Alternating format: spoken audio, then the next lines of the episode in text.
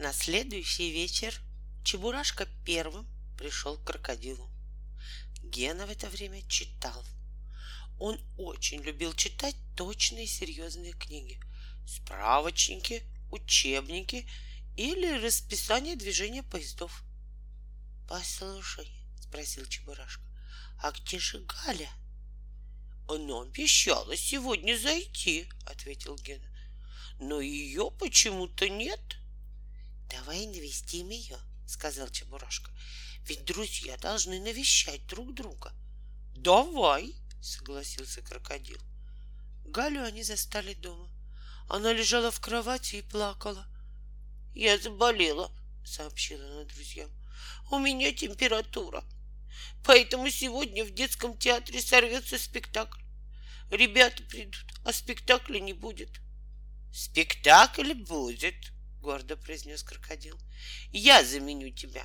Когда-то в юности он занимался в театральном кружке. Правда? Это было бы здорово. Сегодня идет красная шапочка, а я играю внучку. Ты помнишь эту сказку? Конечно, помню. Ну вот и прекрасно. Если ты хорошо сыграешь, никто не заметит подмены. Талант делает чудеса. И она вручила крокодила свой красненький беретик. Когда ребята пришли в театр, они увидели очень странный спектакль.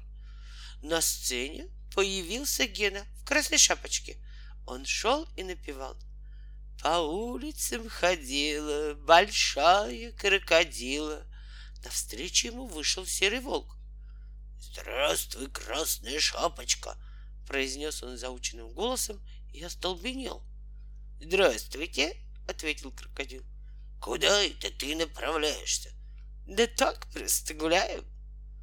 Может быть, ты идешь к своей бабушке? Да, ой, да, конечно, спохватился крокодил. Я иду к ней. А где живет твоя бабушка? Бабушка в Африке на берегу Нила. А я был уверен, что твоя бабушка живет вон там, на опушке. Ах, да, совершенно верно. Там у меня тоже живет бабушка двоюродная. Я как раз собирался зайти к ней по дороге. Ну что же, сказал волк и убежал. Дальше он, как положено, прибежал к домику, съел бабушку красной шапочки и лег вместо нее на кровать. Гена в это время сидел за сценой и перечитывал забытую сказку. Наконец он тоже появился около домика — «Здравствуйте!» — постучал он в дверь. «Кто здесь будет моя бабушка?» «Здравствуйте!» — ответил волк.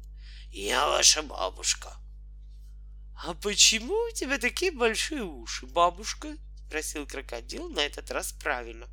«Чтобы лучше тебя слышать». «А почему ты такая лохматая, бабушка?»